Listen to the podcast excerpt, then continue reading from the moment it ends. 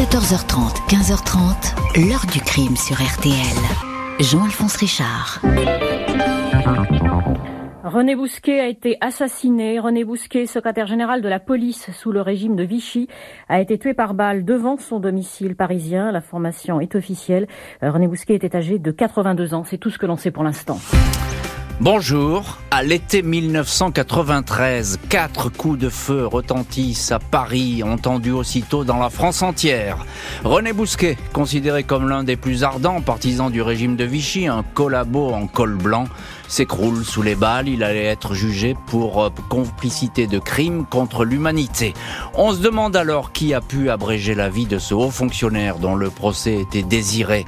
L'enquête va être quasiment instantanée. Elle livre le nom du tireur, un certain Christian Didier, personnage fantasque, exalté, qui aime qu'on parle de lui et qui s'est déjà illustré dans plusieurs coups d'éclat public. La conclusion de l'affaire est toute trouvée. C'est un homme dépressif, déséquilibré qui a tué pour gagner son quart d'heure de célébrité. Sauf que bien des interrogations surgissent autour de ce scénario parfaitement limpide. Tout d'abord, le tueur de celui qui apparaît derrière les déportations des Juifs du Veldiv est-il vraiment fou et aurait-il pu être manipulé? Quelques-unes des questions que nous allons poser aujourd'hui à nos invités. 14h30, 15h30. L'heure du crime sur RTL. Dans l'heure du crime aujourd'hui, retour sur l'assassinat de René Bousquet à l'été 1993 à Paris. Ce serviteur zélé du régime de Vichy, bientôt appelé à être jugé pour complicité de crimes contre l'humanité, est abattu sur le pas de sa porte. Le profil du tueur va révéler un étrange personnage. Mardi 8 juin 1993, peu après 9 heures du matin, un homme aux cheveux grisonnants, coupés en brosse, lunettes de soleil noires, polo rayé rouge et blanc à manches courtes et portant un jean, se présente au numéro 34 de l'avenue Raphaël, un immeuble moderne dans ce coin huppé et tranquille du 16e arrondissement de Paris. L'homme porte une sacoche en cuir. Il se présente comme un fonctionnaire du ministère de l'Intérieur. Il fait savoir à la gardienne qu'il doit remettre un document en main propre à l'un des résidents, René Bousquet. La gardienne refuse. Elle ne veut pas le laisser entrer, mais l'homme insiste à l'interphone. Il tombe sur Nam, l'homme de ménage de René Bousquet. L'homme précise qu'il s'agit d'une citation à comparaître devant le tribunal. On l'autorise à monter jusqu'au sixième étage, un appartement de 150 mètres carrés. René Bousquet ouvre la porte à son visiteur. Il a à côté de lui son chien, un berger allemand. L'homme de ménage est en retrait. Le visiteur demande s'il a bien affaire à René Bousquet, lequel répond par l'affirmative. Il ouvre alors la sacoche pour, dit-il, présenter les documents qui doivent être signés. Il en extrait aussitôt un revolver, un Colt américain Frontier. Il tire un premier coup de feu, le chien s'enfuit, puis un deuxième. René Bousquet tente de foncer sur son agresseur, une troisième, une quatrième déflagration. La victime est touchée au crâne. René Bousquet s'effondre. Nam, le domestique, essaie de courir après le tueur. À l'assassin crie la gardienne. L'inconnu sort de l'immeuble en courant, il sème tout le monde, il traverse un square, puis finit par s'engouffrer dans la station de métro La Muette et disparaît au milieu des voyageurs. La police est sur place. Le périmètre autour de l'immeuble bouclé. Au sixième étage, René Bousquet, 84 ans, gît dans une mare de sang. Il a rapidement succombé à une hémorragie. Le patron de la PJ parisienne, Claude Cancès, déboule en personne, ainsi qu'un substitut du procureur de la République. La victime n'est pas n'importe qui. Depuis quelques années, le nom de René Bousquet défraie la chronique judiciaire, son passé de fonctionnaire aux ordres du régime de Vichy a soudain ressurgi. L'homme a été secrétaire de la police de 42 à 43. Il est accusé d'avoir supervisé la remise aux nazis de 60 000 juifs qui vivaient en France, notamment ceux qui avaient été emmenés au Veldiv à Paris pour être déportés. Après la guerre, Bousquet a comparu comme collaborateur devant la haute cour de justice. Procès rapidement mené, étalé sur trois jours et passé presque inaperçu. L'accusé est acquitté du principal chef d'inculpation, c'est-à-dire atteinte aux intérêts de la défense nationale, condamné à 5 ans de dégradation pour crime d'indignité nationale. L'association des fils et filles de déportés juifs de France, présidée par l'avocat Serge Klarsfeld, mais aussi la Ligue des droits de l'homme, ont exhumé le dossier. Tout fait pour que Bousquet soit poursuivi pour crime contre l'humanité. Le procès était en vue. La brigade criminelle est sur les traces de l'homme au polo rayé. Il n'a pas eu de mal à trouver l'adresse de l'avenue Raphaël, le nom de René Bousquet dans l'annuaire. À plusieurs reprises, des militants d'organisations juives ont manifesté sous son balcon. À 10h30, alors que la nouvelle vient de tomber, un homme téléphone aux rédactions des journaux et des télés. C'est moi qui ai tué cette ordure. Je veux vous rencontrer, j'ai un message à délivrer, dit-il. Il s'appelle Christian Didier nom qui est celui d'un agitateur bien connu, un farfelu. Il a déjà surgi sur des plateaux télé pour promouvoir son roman auto-édité, La balade d'Early Bird. Il est même apparu sur la scène de la cérémonie des Césars. En mai 87, il a tenté de pénétrer armé dans la prison du criminel de guerre Klaus Barbie à Lyon. Il voulait lui faire peur, a-t-il assuré. Il a encore été arrêté pour avoir escaladé les grilles du palais de l'Élysée. Et Christian Didier convoque tous les journalistes possibles pour leur raconter presque en direct ce qu'il vient de faire, son crime, il y a simplement deux heures de cela. Épisode surréaliste que nous allons aborder dans le chapitre suivant de l'heure du crime. Pour l'heure, euh, la police ignore que Christian Didier est l'homme qui s'est présenté avenue Raphaël une scène de crime, une exécution, on peut le dire comme cela. Bonjour Philippe Bilger. Bonjour. Merci infiniment d'être aujourd'hui euh, dans le studio de l'heure du crime. Alors évidemment on vous connaît parce qu'on vous voit souvent à la télé, puis on vous entend dans les, sur les radios, dans les médias. Vous êtes magistrat honoraire, vous étiez avocat général lors du procès de Christian Didier. C'est pour ça que votre expérience, votre connaissance du dossier nous est précieuse aujourd'hui. Et vous êtes président de l'Institut de la parole. Voilà pour votre curriculum vitae, euh, Philippe Bilger. Alors, j'ai envie de dire, il y a déjà cette scène de crime. On va commencer par le commencement on lui a laissé aucune chance à Bousquet. Hein. On n'était pas là pour euh, l'intimider, pour lui tirer dans les jambes ou pour lui dire quoi que ce soit. On a voulu tuer. Ah, c'est évident.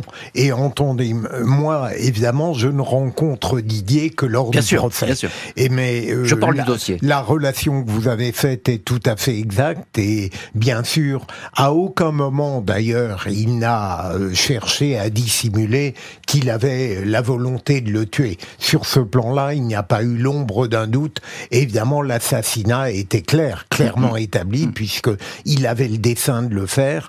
Alors, il m'a toujours semblé, mais je ne dépasserai pas euh, ce que vous souhaitez pour l'instant, euh, que chez Didier, il y avait à la fois une grande confusion dans l'inspiration, mais une totale maîtrise dans l'exécution, puisque vous venez de rappeler les péripéties criminelles qui sont totalement exactes. Et eh mais vous avez bien raison de le souligner euh, tout de suite, parce qu'effectivement, cette composante même de Didier, de cet assassin, elle va être permanente. Les psys vont la souligner, les, les juges, les avocats vont en parler. On va se retrouver face à un personnage euh, qui est euh, compliqué à, identifier véritablement. Alors un mot, euh, encore un mot, Philippe Bilger. Bousquet, c'est pas n'importe qui. Quand un crime comme cela se commet à Paris, vous êtes bien placé pour en parler, vous avez présidé des dizaines de sessions d'assises, euh, crime d'une personnalité, euh, tout de suite, c'est pas la même histoire. Hein. Naturellement, à la fois un branle-bas politique et un émoi médiatique. Euh, en effet, et euh, le fait que, évidemment, euh, cette personne ait été assassinée en 93 a remué un certain nombre d'éléments sur lesquels j'ai cherché à, modestement, en tant qu'avocat général, à faire revenir le procès, c'est-à-dire la polémique qui consistait à dire qu'on ne souhaitait pas que Bousquet, que euh, Bousquet vienne devant un, procès. C'est ça. Il y a des gens qui disaient, euh, il vaut mieux pas l'entendre. Hein, D'aucuns disaient même euh, que Didier avait été la main. Et on va en reparler de ça. Non, non, mais c'est intéressant parce qu'effectivement, on va se poser beaucoup de questions sur ce crime qui est brutal. il, il, arrive au moment où il va être jugé, Bousquet. Hein, c'est dans quelques mois, on sait qu'il y a cette échéance qui est importante pour les associations, notamment de, de, de Bien sûr. Alors, euh, moi, je n'ai, euh, en ayant une connaissance à l'époque assez superficielle de tout cela, sinon évidemment la curiosité, la passion du citoyen pour les horreurs qui s'étaient déroulées, euh, j'ai toujours eu la certitude judiciaire qu'il n'y avait pas eu euh, la volonté, la possibilité d'un blocage judiciaire absolu, qu'il y ait eu des dessins politiques qui euh, considéraient que on aurait été plus tranquille sans le procès, c'est tout à fait possible. C'est une évidence. Mais en tout cas, il a eu lieu. Hein, le procès de, euh, il aurait, on, on, ne pouvait pas empêcher la, la venue de Bousquet sur le plan judiciaire et malheureusement Didier, d'une certaine manière, il a interrompu, a ruiné. Ce, il, ça, il, a ruiné, il a interrompu Absolument. ce processus, ce que d'ailleurs vont beaucoup regretter les organisations euh, juives. Hein. Ça, c'était quelque chose qui était important pour eux, hein. pour Klarsfeld. Je me souviens, il était très euh, très pris par ce dossier. Hein. Alors, ben justement. Euh, donc euh, apparaît donc ce Christian Didier. On va voir ce qu'il va dire euh, dans, à cette fameuse conférence de presse qui fait encore aujourd'hui euh, école. Hein, on va le dire comme ça parce que c'est assez rare que des journalistes soient convoqués en masse pour aller écouter quelqu'un qui vient de tuer une personne. Bonjour à Henri Raximov. Bonjour. Merci infiniment d'être vous aussi dans le studio, pardon, de l'heure du crime. Vous êtes écrivain et vous êtes auteur du livre L'homme qui tua René Bousquet, livre paru aux éditions Stock. Alors il y a tout dans ce titre, évidemment, L'homme qui a tué René Bousquet. On le sait et il n'y a pas trop de mystère d'ailleurs d'emblée, c'est Christian Didier. En quelques mots, euh, qui est-il Christian Didier? Parce qu'à l'époque c'est pas un inconnu. J'ai dit qu'il surgissait comme ça sur les plateaux télé. C'est l'homme du happening, c'est ça? Oui, il était spécialiste du, de l'auto-happening, de l'auto-promotion, et il voulait absolument qu'on faire parler de lui par tous les moyens. Euh, des psychiatres l'ont taxé d'histrionisme, c'est-à-dire quelqu'un qui euh, en fait toujours trop, qui parle sans arrêt, qui écrit à tout le monde, euh, qui veut absolument se justifier. Alors il a un lourd passé euh, psychiatrique. Il n'est pas fou parce que fou est un terme un peu commode, générique. Ça veut pas dire grand chose d'ailleurs. Qui n'explique rien. Hein voilà. Euh, les psychiatres disent qu'il est borderline, c'est-à-dire il est à la lisière. C'est quelqu'un d'intelligent, de très rusé, je dirais. D'ailleurs, pour rentrer euh, pour accéder au logement de, à l'appartement de, de René Bousquet, avenue Raphaël, il a, il a, il a usé de, à nouveau de, de ruse. De la ruse. Euh, il a vu euh, d'ailleurs sur l'interphone RB, ce qui confirmait au fond, parce qu'il avait téléphoné aux, aux journaux, à Libération, Europe numéro un, je crois bien, euh, je crois pas me tromper, en se présentant comme un journaliste indépendant, et on lui a donné l'adresse. D'ailleurs, comme vous le rappeliez, l'adresse était dans, dans l'annuaire téléphonique, hein, il n'y avait pas de, de souci à cet égard. Alors, il, il, a fait toutes sortes de choses. Résumer sa carrière en, deux mots, c'est pas très possible. Il avait une, il a eu une très mauvaise euh, relation avec son père qui le maltraitait. Euh, il en a nourri une sorte de rébellion permanente à l'égard de tout. Et puis, il fallait se justifier. Et comme il disait, comme il le répétait à qui voulait l'entendre, il voulait extirper le mal en lui. Et oui, c'est le ça. mal, au fond, pour moi, c'est sa folie. Et, et, hein. Oui, et, il va le répéter, ça va être un fil rouge d'ailleurs. Hein, cette espèce d'obsession. Qu'est-ce qu'on peut trouver de plus malin, au sens diabolique du terme, René Bousquet, qui a été l'auteur de La rafle du Veldiv euh, Voilà, c'était un salaud. Euh, donc, euh, en tuant le mal extérieur à lui, il extirpait le mal qui lui était interne. Christian Didier va expliquer minute par minute comment il a abattu l'ancien secrétaire de la police de Vichy.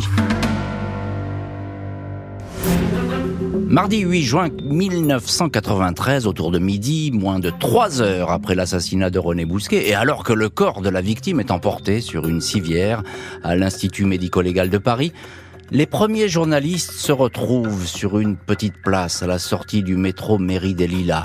Christian Didier, 49 ans, vient à leur rencontre en disant tout simplement c'est moi. Tout le monde est conduit à l'hôtel Paul de Coq, un établissement modeste de la rue de Paris. Christian Didier y séjourne quand il vient à Paris de Saint-Dié-les-Vosges où il réside pour venir se faire soigner de troubles oculaires. Dans sa chambre, il raconte tout d'abord l'horreur que lui inspire un type comme Bousquet qui, dit-il, a expédié 20 000 adultes et 5 000 enfants dans les camps. Il dit avoir mis six mois pour se décider à le supprimer. C'est la première fois que je tue quelqu'un. Éliminer un monstre est honorable. C'est la victoire du bien sur le mal. Christian Didier raconte que quand René Bousquet lui a ouvert la porte, il a reconnu ce visage dont la photo était publiée dans les journaux. Il a préféré s'assurer que c'était bien lui car il ne voulait pas tuer quelqu'un d'autre. Monsieur René Bousquet a-t-il demandé? Il a alors fait feu à bout portant et l'a touché à l'abdomen. Il a foncé sur moi. Il avait une énergie inouïe, ce type-là. J'ai tiré une deuxième fois. Il a commencé à foncer encore une fois.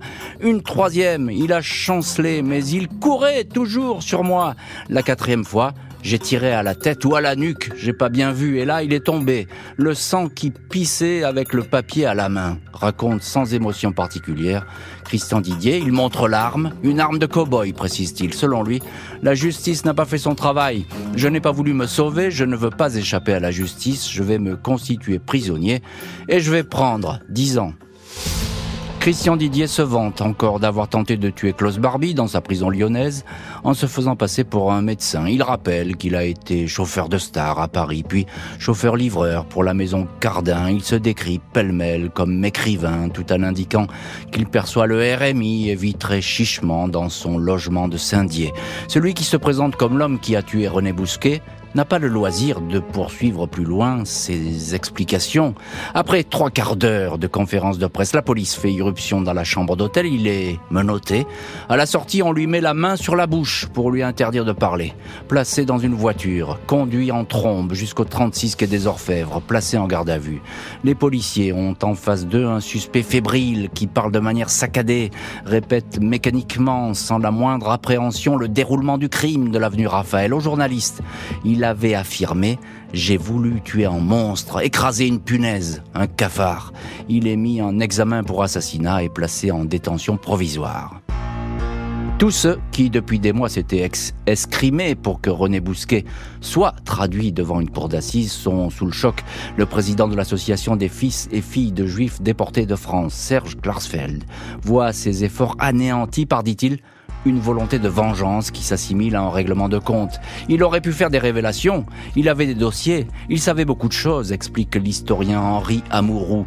Patrick Quentin, président de la LICRA, avance dans le monde trois hypothèses pour expliquer l'assassinat. Un crime crapuleux par un ennemi d'affaires, le coup de ras-le-bol d'un enfant de déporté, mais c'est peu probable, et enfin un crime d'un ami politique, puisque le procès se profilait.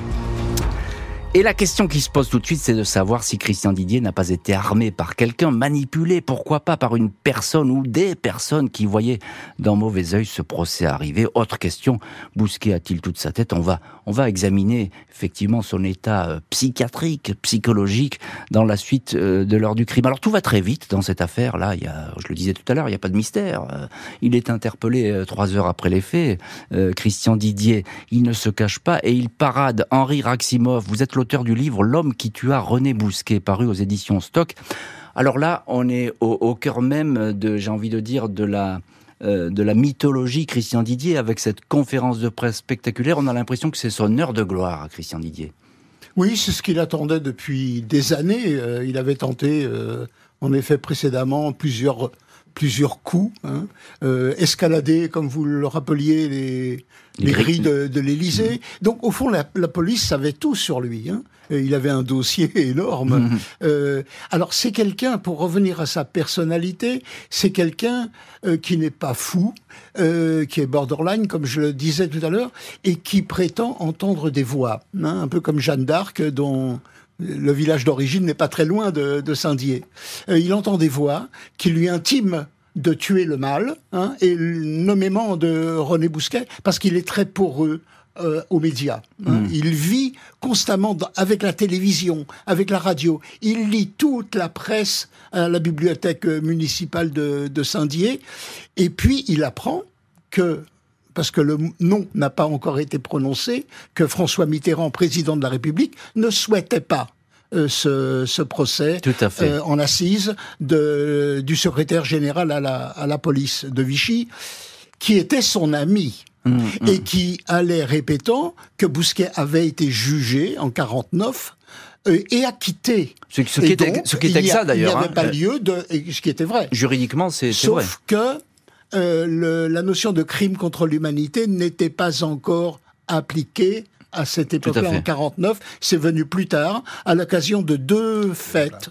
Euh, premièrement, il y a eu une photo dans le point par un, un reporter photographe Manuel Bidermanas qui a photographié à Latché au moment de la elle est célèbre, cette photo, très célèbre photo présidentielle de 75. Bousquet, Madame Mitterrand, la sœur de Madame Mitterrand, Bousquet lui-même bien sûr, un certain Jean-Paul Martin, et il, était accompagné de la journaliste Christine Claire, mais personne ne savait qui était qui là. Donc ça a été révélé quatre ans plus tard avec l'interview de Darquier de Pellepoix dans l'Express, euh, dont, dont, la couverture portait à Auschwitz on n'a gazé que des poux.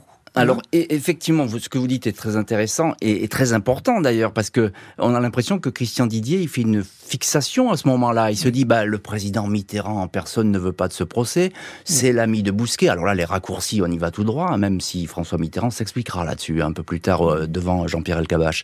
Euh, et, donc voilà, il, se dit bah euh, je vais l'éliminer, comme ça, ça sera fait. Sauf qu'il se trompe. il faut bien dire les choses comme elles sont. Il se trompe parce que on ne sait pas si Mitterrand ne voulait pas de ce procès, c'est certain, il l'a dit et répété, notamment à Jean-Pierre Elkabbach.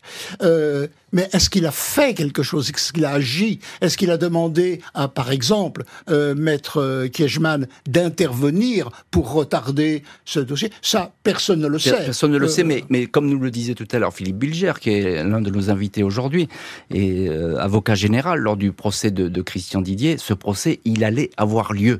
donc il n'y avait pas de souci, c'était audiencé. Euh, la, justice était en marche. Euh, ma question, elle est simple, Philippe Bilger. On a l'impression que Christian Didier, euh, ce qu'on a dit, il est influençable, il est, il est peut-être assez fragile finalement. Est-ce qu'il a pu être manipulé? Alors, pour tuer Bousquet Est-ce qu'il a pu être manipulé? On l'a prétendu, mais pour ma part, avec l'expérience euh, à la fois certaine mais fragmentaire que j'ai, entendons-nous bien, à partir d'un dossier, à partir d'un procès, à partir de ce que le citoyen Bilger euh, recueillait aussi. Hein. Je, je n'ai pas le sentiment qu'il ait été manipulé.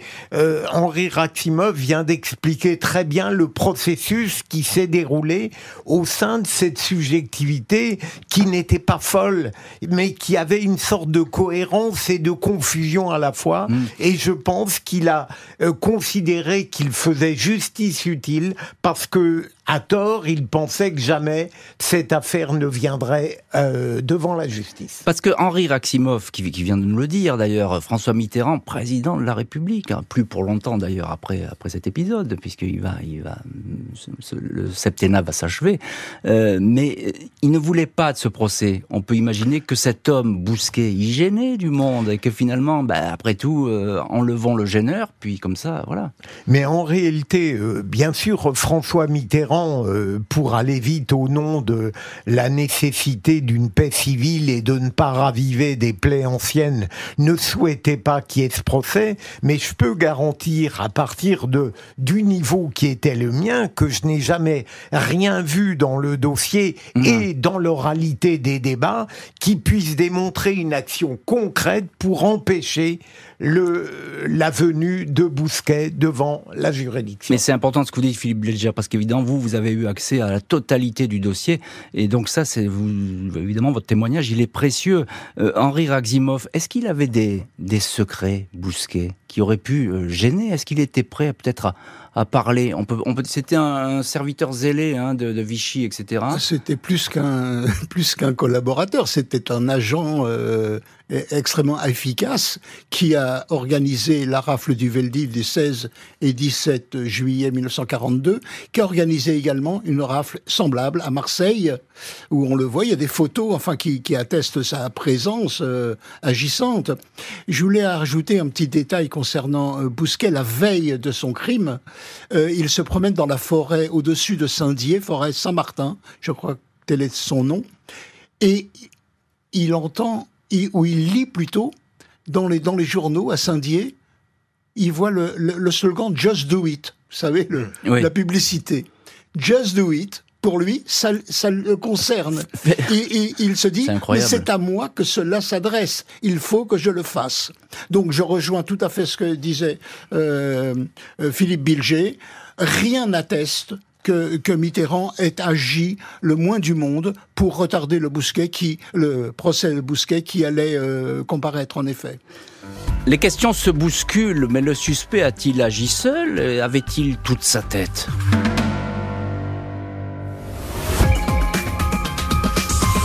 J'ai mis six mois à me décider parce que c'est dur de tuer quelqu'un, je vous assure. Moi, je ne suis pas un assassin, mais euh, j'y suis arrivé parce que à un moment donné, j'ai eu comme une révélation en me disant tu vas faire un geste honorable parce que je considère que d'éliminer un monstre comme ça, ça ne peut être qu'honorable. C'est la victoire du bien sur le mal, et je m'en remets, ceci dit, à la justice.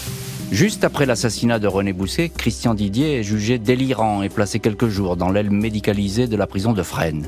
Deux experts psychiatres, Michel Dubec, Jean Martel, sont chargés de se pencher longuement sur son cas. Dans leur rapport, ils décrivent l'attitude pour le moins déconcertante du suspect.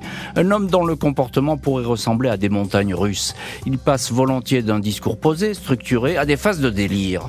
Mais les psys ont des doutes sur la possible folie de l'intéressé car Didier semble maîtriser tout toute la situation, rien ne lui échappe.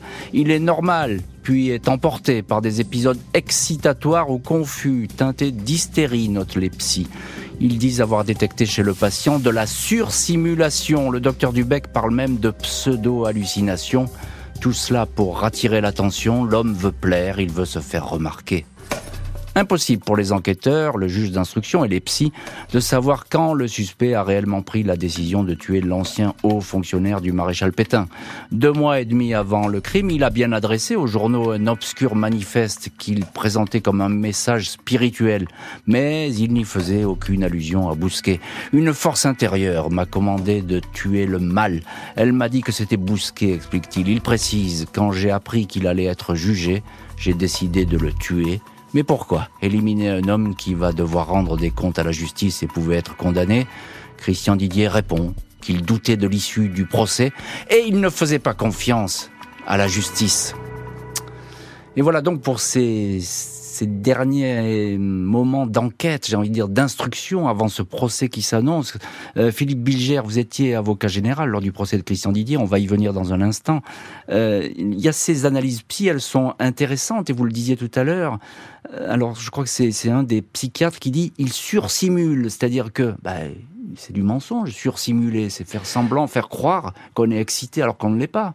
Oui, alors euh, évidemment, j'ai tenu compte de cette expertise, mais pour ma part, quand face à Christian Didier aux assises, euh, je, je n'ai pas senti véritablement un, un déséquilibre puissant. J'ai vu un homme dont les explications parfois étaient confuses. J'ai indiqué tout à l'heure qu'il était écartelé entre une inspiration confuse hmm. et une exécution criminelle remarquable, mais euh, je ne garderai pas de lui l'image aux assises d'un déséquilibré ou d'un simulateur J'ajoute, si vous me le permettez, euh, dès sa première phrase, le procès a basculé, puisque je lui pose une question, qu'est-ce que vous pensez aujourd'hui de votre crime? Il me répond, je regrette la mort de René Bousquet. Donc on sortait immédiatement du procès politique, ce qui a créé des problèmes pour ces deux avocats. C'est-à-dire?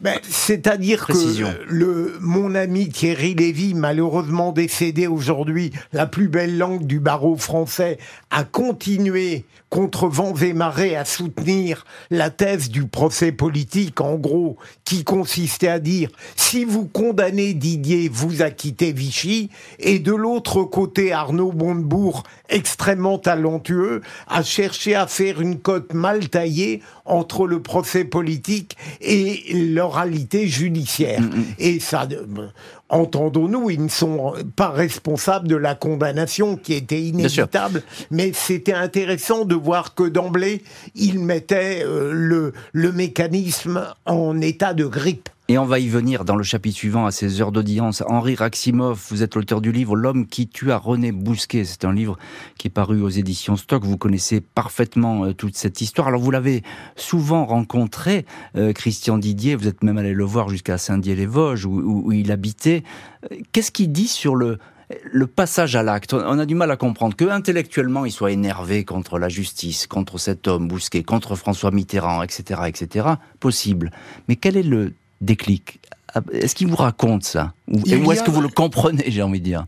Oh, il est difficile à comprendre. Il faut pas, je, je, ne le cache pas. Hein. Euh, il y avait euh, chez lui une dimension suicidaire. Hein. Euh, chacun d'ailleurs euh, le, reconnaissait. C'est, tout était voué à l'échec dans ce qu'il entreprenait de, l'ordre de l'histrionisme, hein, du, du, de, de l'hyperthéâtralisation. Et non, il, à mon avis, il était tout le temps sincère. Hmm. Quels que soient les, ses palinodies, enfin, il disait une chose et son contraire, euh, il prétendait euh, venger les juifs. Parce qu'il avait aussi, euh, il faut y venir aussi, un fantasme qu'il était juif lui-même, parce qu'il a été maltraité par son père, qui aurait été une sorte de nazi. Voilà. Donc Alors ça fait partie de son de son psychisme. Et ça. et ça va ressortir d'ailleurs au procès. Il faisait une espèce de, de transfert, on va le dire, comme, comme diraient les, les, les psys. Hein. Le jugement de Christian Didier est peut-être en partie altéré, mais il va comparaître aux assises. 6 novembre 1995, Christian Didier, 51 ans, foulard blanc, blazer bleu, regard concentré sous d'épais sourcils noirs, se laisse sagement photographier dans le box de la cour d'assises de Paris. Décrit parfois comme mythomane, qui ferait tout pour qu'on s'intéresse à lui, il garde pendant deux jours le silence. Au troisième, il consent à répondre aux questions et raconte les yeux mi-clos ce qui s'est passé. Il dit que quand il s'est attaqué à Bousquet, sa vie était un échec sur toute la ligne, littéraire familial, sentimental. Puis il ajoute Mais j'étais aussi inquiet pour l'avenir de l'humanité et j'ai voulu la sauver. C'est dans une forêt qu'il aurait eu cette illumination. Une force intérieure inouïe m'a commandé de tuer le mal. Elle m'a dit que c'était Bousquet. Didier raconte une nouvelle fois son passage à l'acte. Dans les films, vous tirez une fois, le type s'écroule. Là, au bout de trois balles, il était toujours vivant. Je me demandais si c'était pas un mutant. L'accusé dit qu'il a ressenti un profond malaise quand la première balle est sortie du revolver. J'espère que Bousquet est passé de l'autre côté du miroir. Respect de l'éternel, paix à son âme. Les psychiatres modèrent le délire affiché par Christian Didier, des déclarations souvent manipulatoires, estime-t-il. Il considère toutefois sa responsabilité largement atténuée, même si on me donnait tout l'or du monde et qu'on me garantissait l'impunité, je ne recommencerai jamais un tel geste, assure l'accusé. Sa mère, Marie-Thérèse, tout comme le fils de la victime, Guy Bousquet, ont bien du mal à comprendre ce qu'il a dans la tête. 13 novembre, Christian Didier est condamné à 10 ans de détention Philippe Bilger, qui est l'un de nos invités aujourd'hui dans l'ordre du crime, et vous y êtes à ce procès, vous êtes en bonne place puisque vous êtes euh, l'avocat général, et vous avez demandé, je crois, entre 10 et 12 ans euh, de, prison pour, Bousquet. 10 euh, ans, il avait dit d'ailleurs, je vais prendre 10 ans, il s'était pas trompé, Christian Didier. est-ce que c'est une, selon vous, est-ce que c'est une peine adaptée à, ce personnage. J'ai la faiblesse de le penser, évidemment, dans la mesure où j'ai proposé et je prenais toujours du temps pour expliquer précisément aux jurés comment j'avais élaboré ma proposition de peine. Il y a la gravité du crime elle-même, il y a l'inspiration de euh, Christian Didier qui n'est pas déshonorante, il y a euh, l'altération, même si à l'époque on n'était pas obligé d'en tenir compte dans le quantum de la peine, et puis il y a la certitude évidemment que Christian Didier, dans son futur, ne renouvellera pas ce type d'agissement. Donc il m'a semblé que euh, si je faisais coexister tout cela, j'aboutissais à un créneau de 10 à 12 ans de réclusion, et ce sont les 10 ans qui ont été choisis par les jurés. Est-ce que c'est, encore une question, Philippe Bilger, est-ce que c'est le même homme qui est à ce procès et le même qui a sonné à l'appartement de l'avenue Raphaël? Il ne me semble pas. Euh, je l'ai vu évoluer même, euh, puis-je dire, médiatiquement par la suite. Mais peu importe. Euh, non, ça n'est pas le même homme. Vous avez totalement raison de, de le souligner.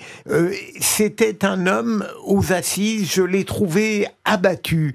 je ne dirais pas qu'il était contrit d'avoir accompli cet assassinat, mais après avoir regretté la mort de René Bousquet, il y avait comme une sorte de tristesse peut-être qui hmm. suit.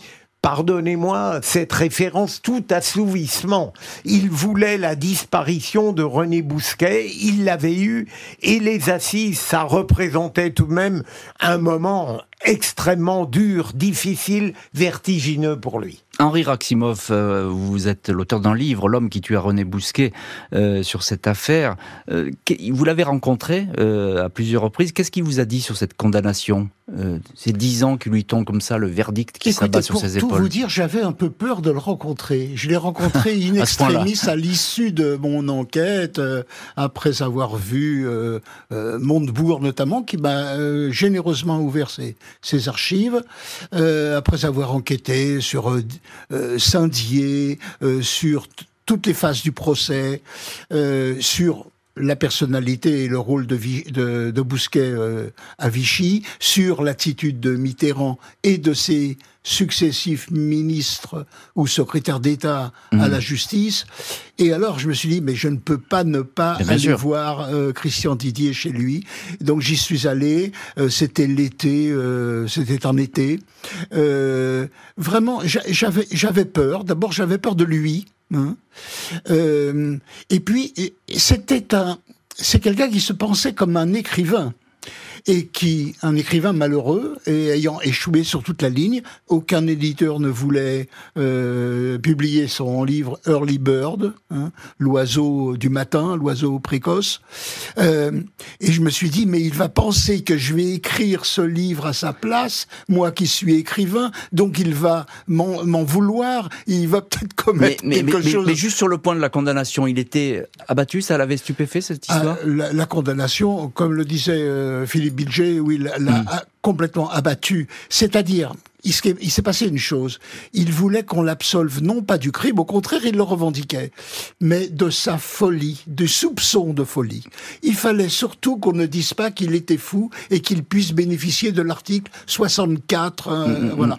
Euh, et que, et que son, et, il fallait établir que son acte était rationnel, politique, chose à quoi s'était employé euh, euh, maître, Thierry Lévy. Euh, alors que Montebourg s'occupait plutôt de l'homme, de réhabiliter son humanité au fond.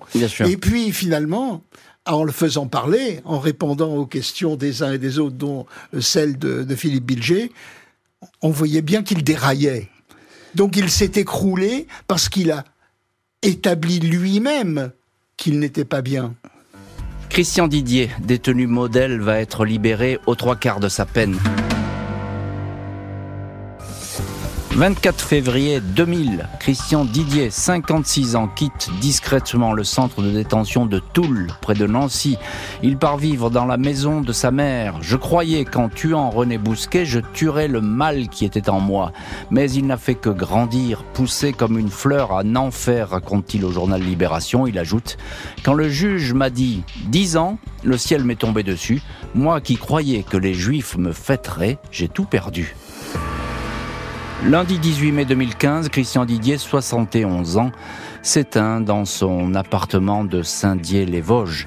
Après toutes ces années, il avait fini par être oublié. Un mois avant sa mort, il accordait une ultime interview à France 3. J'ai eu une vie d'enfer, disait-il, mais j'ai fait beaucoup de choses que j'ai voulu. Je suis content d'avoir fait ça. Comme quoi, je suis content d'avoir fait ça. C'est tout le contraire de ce qu'il disait au, procès où vous étiez, Philippe Berger. Vous étiez euh, à ce procès en qualité d'avocat général. Euh, jusqu'au bout, il sera insaisissable, hein, Christian Didier. Oui, il a eu, je dirais, trois phases. Au fond, euh, vous avez très bien raconté la phase avant le procès, mhm. la certitude d'avoir accompli quelque chose. une mission divine presque. Hein. Ensuite, le, le léger affaissement lors du procès, et puis ensuite, j'ai eu l'occasion de le euh, de le retrouver même euh, médiatiquement. Et j'avais le sentiment il y a eu à nouveau deux phases. Une première phase où il est dans la même attitude que lors du procès et la dernière là où il revendique de nouveau j'ai tué un il, il, existe à nouveau on a l'impression de le voir comme ça. Alors il y a il y a une femme que vous avez euh, rencontrée à ce procès c'est la mère de Christian Didier. Et j'ai le sentiment que elle a rien compris, cette pauvre femme, à ce qu'a fait son fils. Oui ou non? Rien compris, c'est peut-être trop dire. Elle a, elle a compris euh, pourquoi il l'avait fait. Elle avait une certaine intuition du, du caractère un peu étranger à un total équilibre de son fils, parlons net. Mais euh, je me souviens surtout d'elle parce que durant trois quarts d'heure. Euh, après le procès, j'ai pu parler avec elle et sa famille pour tenter de lui expliquer que 10 ans, c'était une peine en définitive modérée par rapport à l'assassinat, même si on comprenait parfaitement les circonstances qui avaient mobilisé son fils. Hmm. Henri Raximov, vous êtes l'auteur du livre L'homme qui tua René Bousquet, c'est un livre qui est paru aux, éditions Stock. Euh, il dit, euh, Christian Didier, moi qui croyais que les juifs me fêteraient, j'ai tout perdu. Euh, bon, il était en mission, hein, il avait peut-être le sentiment de, rendre service. Le fait est, c'est qu'il n'y a pas eu de procès Bousquet. Et Bousquet, contrairement à Papon, d'ailleurs, qui a été euh, jugé, euh, condamné, et qui est allé en prison, Bousquet, ben, on ne saura pas, on sait, on sait pas. Ben, ça restera le grand regret, au fond, pour l'histoire de, ce qu'a été Vichy. Ça aurait permis aussi d'éclaircir les relations très bizarres, prolongées, bizarrement prolongées de, Mitterrand qui prétendra qu'il avait tout, euh, qu'il n'avait aucun élément qui lui permettait de, qui ne se souvenait pas mm. de la politique anti-juive de Vichy. C'est quand même bizarre. textuellement, hein, il disait ça.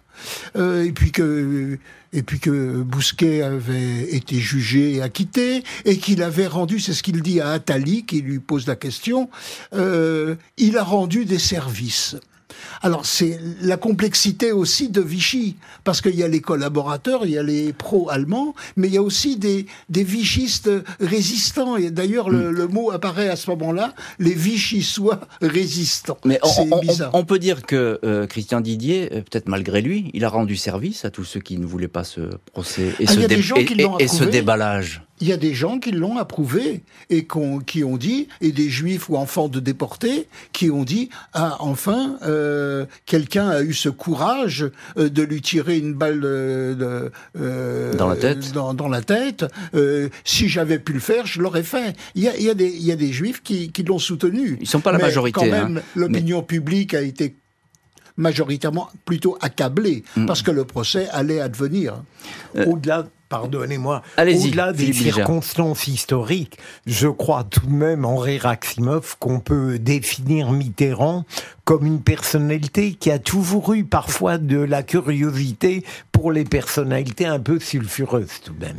encore, en, possible. encore un mot, Philippe Bilger, et on en termine avec vous. Euh, ça a été un, cas particulier dans votre carrière. Ça vous a beaucoup marqué cette histoire, euh, Christian Didier? Enfin, j'ai connu un certain nombre de procès, euh, évidemment, euh, qui m'ont marqué. Je dirais, euh, celui-là m'a marqué sur le plan historique, mais j'en ai connu d'une certaine manière de pire sur le plan de l'intensité tragique et douloureuse. Oui, parce qu'il n'y a pas de mystère, c'est ça, et que la personne a tué. Voilà, c'est lui. C'est lui. Et je ne détestais pas, d'ailleurs je n'ai jamais détesté un accusé. Mm. Euh, je me contentais de le faire condamner quand j'estimais que la culpabilité était établie. Merci beaucoup Philippe Bilger et Henri Raximov d'avoir été aujourd'hui les invités de l'heure du crime. Merci à l'équipe de l'émission, Justine Vignot, Marie Bossard à la préparation, Boris Pirédu à la réalisation. L'heure du crime, présenté par Jean-Alphonse Richard sur RTL.